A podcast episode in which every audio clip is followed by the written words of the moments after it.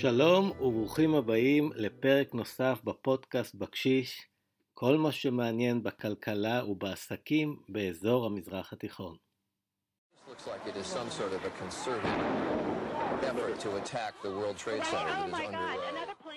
אנחנו נמצאים בדיוק 20 שנה אחרי פיגועי ה-11 בספטמבר, פיגועי הטרור הגדולים בהיסטוריה שבוצעו על ידי אנשי אל-קאעידה על אדמת ארצות הברית. הזדמנות טובה לדון במה שעבר על הארגון שהוציא לפועל את הפיגועים הללו, וכן במשפחה שהוציאה מתוכה את המחבל המפורסם ביותר בהיסטוריה, כמובן הכל תוך התמקדות בזווית הכלכלית. במידה רבה ההצלחה של הפיגועים מבחינת הטרוריסטים הייתה גם תחילת הסוף של ארגון אל-קאעידה במתכונת שהייתה קיימת עד להכרזת המלחמה על ארצות הברית. ואגב, גם בתוך אל-קאעידה נשמעו לאחר 2001 קולות שהביעו חרטה על ההתקפה הזו, בטענה כי פעולה בסדר גודל שכזה על אדמת ארצות הברית הייתה טעות אסטרטגית שהביאה את הארגון אל סף כיליון. החיסול של אוסמה בן לאדן לפני כעשור סימל יותר מכל את התפוגגות אל-קאעידה ככוח מוביל של הטרור העולמי, בוודאי לאור עליית אה, כוחות אה, חדשים, הייתי אומר אה, נוצצים יותר, עבור הג'יהאדיסטים, דוגמת דאעש, שבעצם נוצר מסניף אל-קאעידה בעיראק. מאז אותם פיגועים לפני 20 שנה, ספג אל-קאעידה מהלומות שפגעו קשות בשדרת הפיקוד שלו וערערו את יכולתו להמשיך לתפקד ככוח מוביל של הג'יהאד העולמי.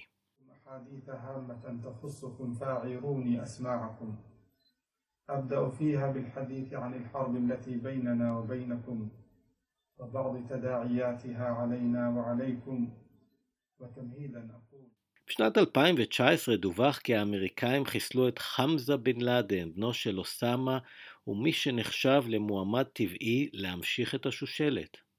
בשנה שעברה כבר דווח על מותו, ככל הנראה בנסיבות טבעיות, של איימן א-זוואהירי, מי שהיה יד ימינו של בן לאדן. באותה שנה גם חוסל באיראן אבו מוחמד אל-מסרי, סגנו של א-זוואהירי, ומי שנחשב למוח המבצעי של אל-קאעידה.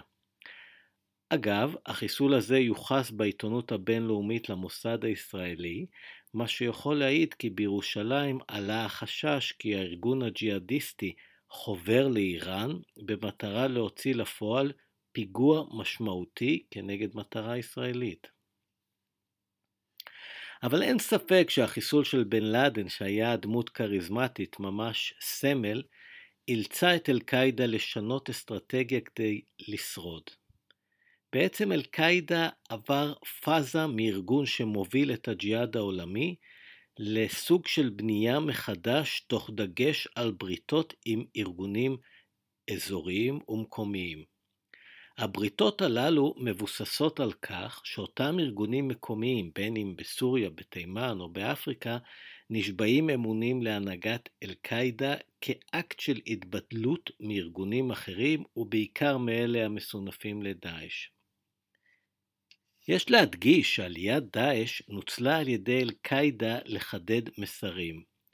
בין השאר הדגיש הארגון הזה את הסוגיות המקומיות, דוגמת לחימה בשחיתות או בדחיקה לשוליים של אוכלוסיות כאלה ואחרות. במילים אחרות, אל-קאעידה הציג עצמו כצד הטוב של הג'יהאד, כמה שזה נשמע אירוני, וזאת בהשוואה כמובן לדאעש. הבריתות הללו עם הארגונים המקומיים שינו גם את דפוס הפעולה והחשיבה של אל-קאעידה, שהמיקוד שלו עבר לסוגיות המקומיות ופחות ניסיונות להוציא לפועל מגה פיגועים בחו"ל, בוודאי בשטח ארצות הברית, כמו שאירע לפני 20 שנה. השינוי הזה היה חלק מההבנה אליה הגיעו בהנהגת אל-קאעידה כיצד להמשיך ולשרוד כארגון למרות המכות הקשות שספג כאמור בשני העשורים האחרונים. חיסול הישות הטריטוריאלית של דאעש בסוריה ובעיראק סייעה לאל-קאעידה להפוך יותר רלוונטי בעולם הטרור הג'יהאדיסטים. בהקשר זה ניתן לומר כי אל-קאעידה, בניגוד לדאעש, אינו מעוניין בשליטה טריטוריאלית, לפחות אה, בגלוי, מתוך תפיסה כי זה עשוי להקל על מתנגדיו לזנב בו.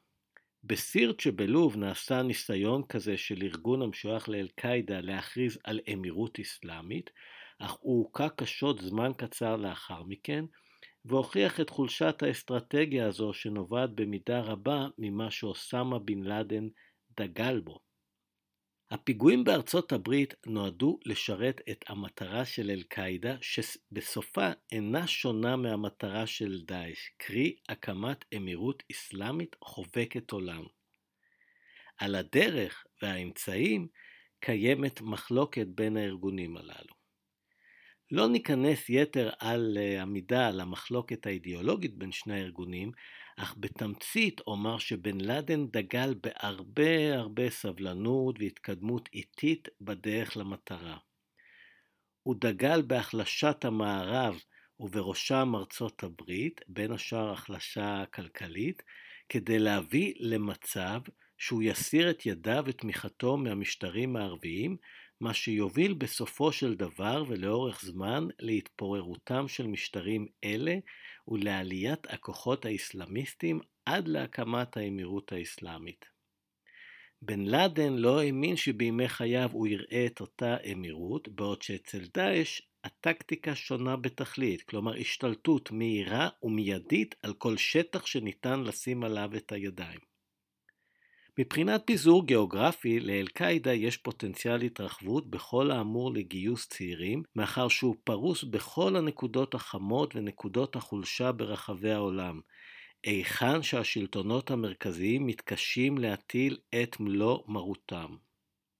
הענפים המקומיים הבולטים של אל-קאעידה נמצאים אה, במקומות הבאים: בצפון אפריקה, באמצעות ברית עם ארגון ג'יהאדיסטי באלג'יריה. בחצי האי ערב באמצעות ברית עם לוחמים מקומיים בתימן וגורמים בסעודיה. בחצי האי ההודי באמצעות ארגונים מקומיים בהודו, בפקיסטן, בנגלדש אה, ועוד. במערב אפריקה ובדגש על מאלי באמצעות מה שנקרא הארגון למען ניצחון האסלאם והמוסלמים. בסומליה באמצעות ארגון א-שבאב שהוא אחד הפעילים והמאיימים ביותר במזרח אפריקה. בסוריה באמצעות התאגדות של מספר ארגונים תחת השם אי א-תחריר א-שם, ובמצרים אה, ישנו ענף הפעיל בעיקר בסיני, אם כי פחות פעיל מזה של אה, דאעש אה, שם. מה שציינתי כאן זה, גם בתחילת דבריי, זה לא אומר שכל אחד מהסניפים הללו לא מעוניין אה, לפגוע במטרות אה, אמריקאיות, בוודאי גם בארצות הברית, והשלוחה של אל-קאעידה בתימן ניסתה אה, גם לעשות את זה, אבל אין כאן את ההכוונה, הייתי אומר, מאפגניסטן, כמו בתקופת בן לאדן, שהיה המוח המתכנן של הפיגועים. הקיום וההתרחבות של אותם ארגונים מקומיים תלוי איך לא בסופו של דבר במשאבים העומדים לרשותם. היום הארגונים המזוהים עם אל-קאעידה מתמודדים על המשאבים מול ארגונים המסונפים לדאעש ועוד אה, ארגוני ג'יהאד. נכון שכרגע המותג של דאעש בשוק הטרור העולמי חזק יותר מזה של אל-קאעידה, אבל לפני שני עשורים המצב היה שונה, ואנו יודעים שהפופולריות של הארגונים עולה בהתאם להצלחותיהם להוציא פיגועים או להשתלט על עוד אזורים.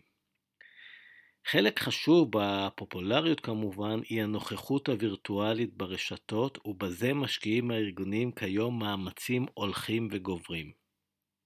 אין ספק כי פיגועי ספטמבר 2001 הביאו לשינוי מהותי בכל האמור למלחמה במימון הטרור. מספר רב של מחקרים ודוחות מאז ספטמבר 2001 העידו כי ארגון אל-קאעידה בפעילותו, כולל לקראת הפיגועים הקשים במגדלי התאומים, לא עשה שימוש בהון שצבר המנהיג אוסמה בן לאדן, אלא בהכנסות שצבר הארגון עצמו.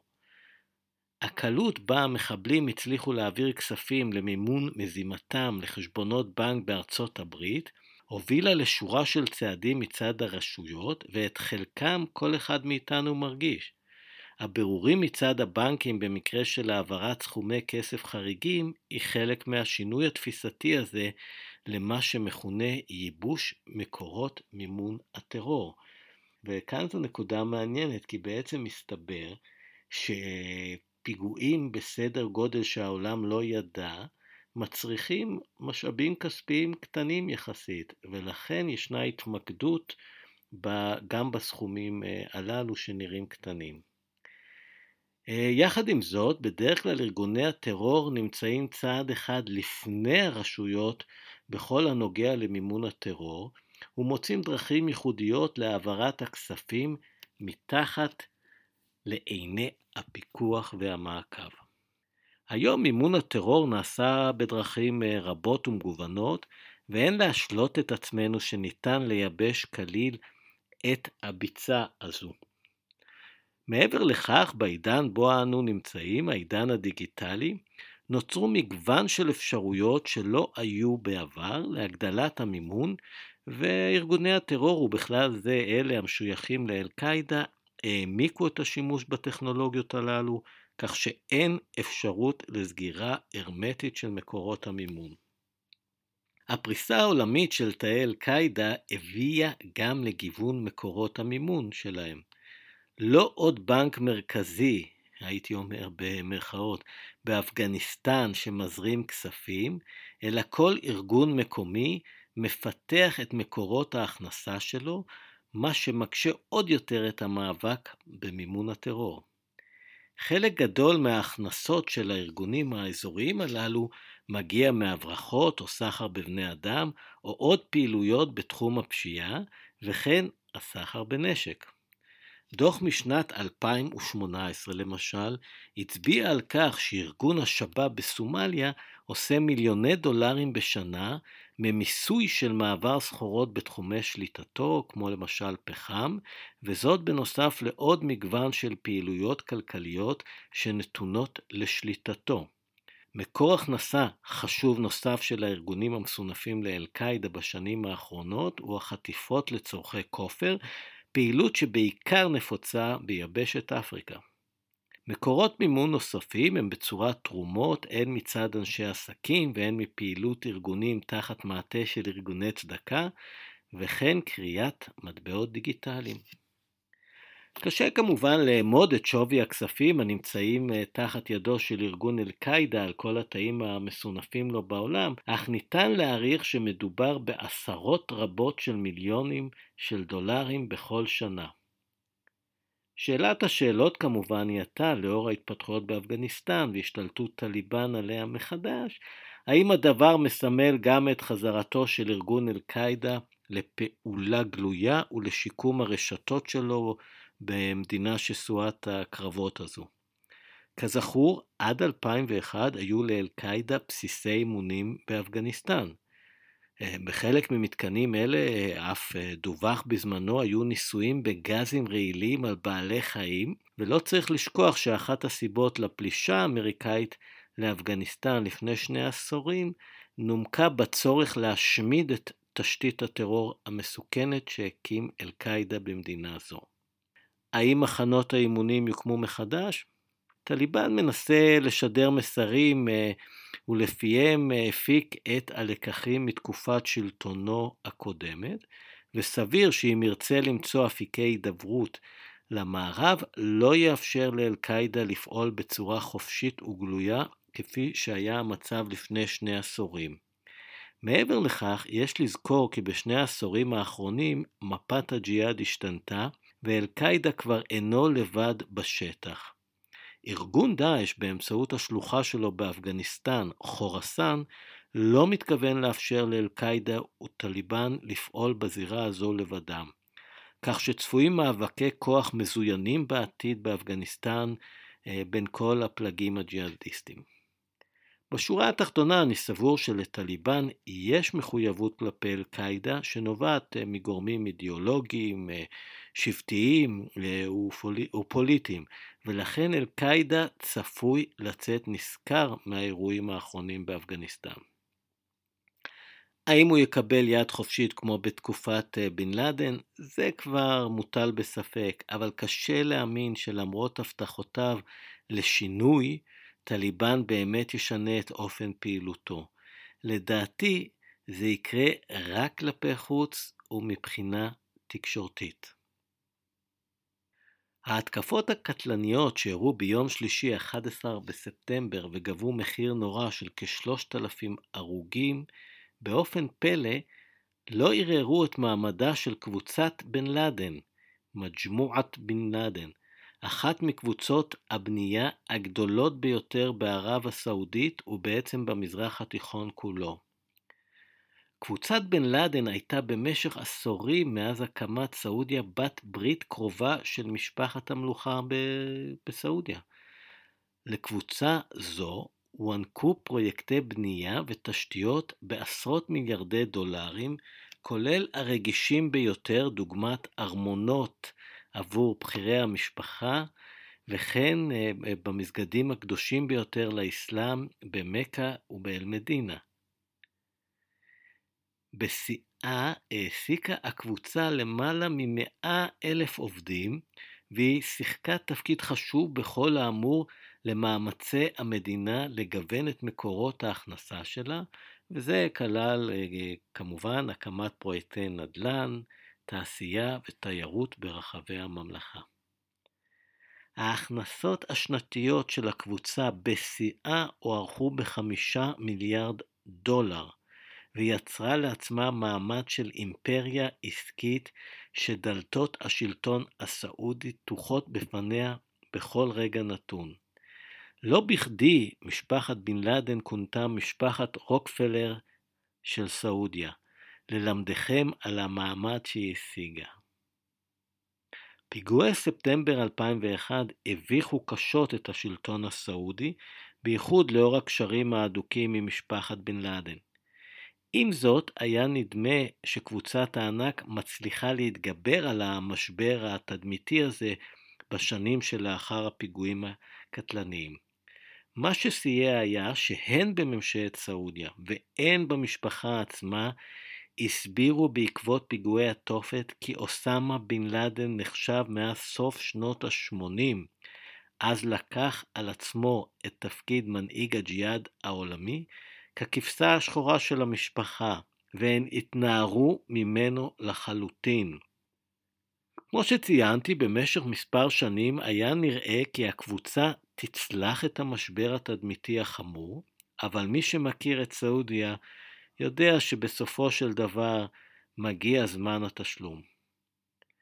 שנת 2015 הביאה בעצם להתרסקות קבוצת הבנייה האדירה הזו, שכבר לפי הערכתי לא תחזור למה שהייתה. באותה השנה התמוטט מנוף ענק באתר הבנייה של המסגד הראשי בעיר מכה, בעת שקבוצת בן לאדן הייתה אחראית על עבודות הרחבתו. למעלה ממאה בני אדם נהרגו באסון ועוד רבים אחרים נפצעו. ועדת בדיקה קבעה כי בתנאי מזג האוויר שהיו במקום, הקבלנים התרשלו בהפעלת המנוף, דבר שגרם לאסון הכבד. מאותו הרגע ההתרסקות של קבוצת בן לאדן הייתה מהירה כמו התרסקות המנוף. השלטונות הסעודים עצרו למשך קרוב לשנה כל הענקת פרויקט לביצוע, מה שפגע קשות בתזרים המזומנים שלה. אבל זו הייתה רק המכה הראשונה. עקב הידרדרות מחירי הנפט בשוק העולמי, עצרה ממשלת סעודיה בשנת 2016 את התשלומים לקבלנים וגם יתקע את החגורה בכל הנוגע להוצאות על פרויקטי תשתית. זו הייתה מהלומה כואבת עבור קבוצת בן לאדן, שנאלצה בעקבות כך לצמצם את כוח העבודה שלה במחצית. ما حتسلمك رواتب ما تسوي لي فوضى هنا في البلد الدنيا ما فوضى واقسم بالله تجيك الحكومه تمسح فيك الارض כאן שמענו את אחד העובדים שלא זכו לקבל את משכורתם, משתתף בהפגנה כנגד החברה וממשלת סעודיה שאינה מתערבת. עצירת הברז הממשלתי יצרה חור ענק בהכנסות הקבוצה. אבל המסמר האחרון בארונה של קבוצת בן לאדן הגיע בשנת 2017, כשבכירי החברה, כולל ראשה בכר בן לאדן, נעצרו בהוראת הנסיך מוחמד בן סלמן במסגרת הקמפיין המתוקשר שלו כנגד השחיתות. בכר, אחיו למחצה של אוסאמה, שוחרר רק כעבור כשלוש שנים.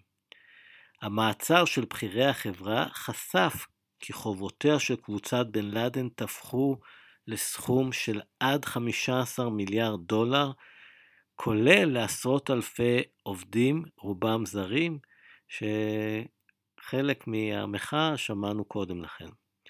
בהוראת בן סלמן הוחרם כל רכושה של הקבוצה, וכן הרכוש הפרטי של בני המשפחה, כולל ארמונותיהם, רכבי היוקרה שלהם וכדומה. הם אה, גם נאסרו ביציאה אל מחוץ לממלכה. לפי דיווחים בלתי מאומתים, הממשלה השתלטה על הקבוצה לאחר שהבעלות הועברה אליה כחלק מההסדר לשחרור בכר ושאר אחיו. בפועל, למרות הצהרות על ניסיונות הבראה ופריסת חובות, קבוצת בן לאדן בימים אלה היא לא פחות ממרוסקת. ההודעה הרשמית האחרונה שפרסמה הייתה לפני כשלוש שנים, ואם תרצו, אפילו אתר האינטרנט שלה הפסיק להיות פעיל, מה שיכול להעיד על מצבה. האם הקבוצה תמשיך לפעול? בסביבת המשפחה מבטיחים שכן, אבל בטוח שאצל בן סלמן זה כבר לא יהיה אותו הדבר. הוא ככל הנראה זיהה כי המשפחה הזו צברה נכסים והשפעה גדולים מדי, וכמו אישים וגופים אחרים, החליט לקצץ בכנפיה בדרך שלו לכס המלוכה. בהקשר זה הייתי אומר שגם השם בן לאדן לא תרם כנראה לתדמית אה, אה, של הצלחה, וזוהי עוד סיבה טובה עבור סעודיה של בן סלמן להביא להורדת הזיהוי בין קבוצה זו לבין משפחת המלוכה. זהו, עד כאן הפרק שלנו היום, שהוקדש לבחינת חלק מההשלכות של פיגועי ה-11 בספטמבר, פיגועי הטרור הגדולים בהיסטוריה, היום לפני כ-20 שנה.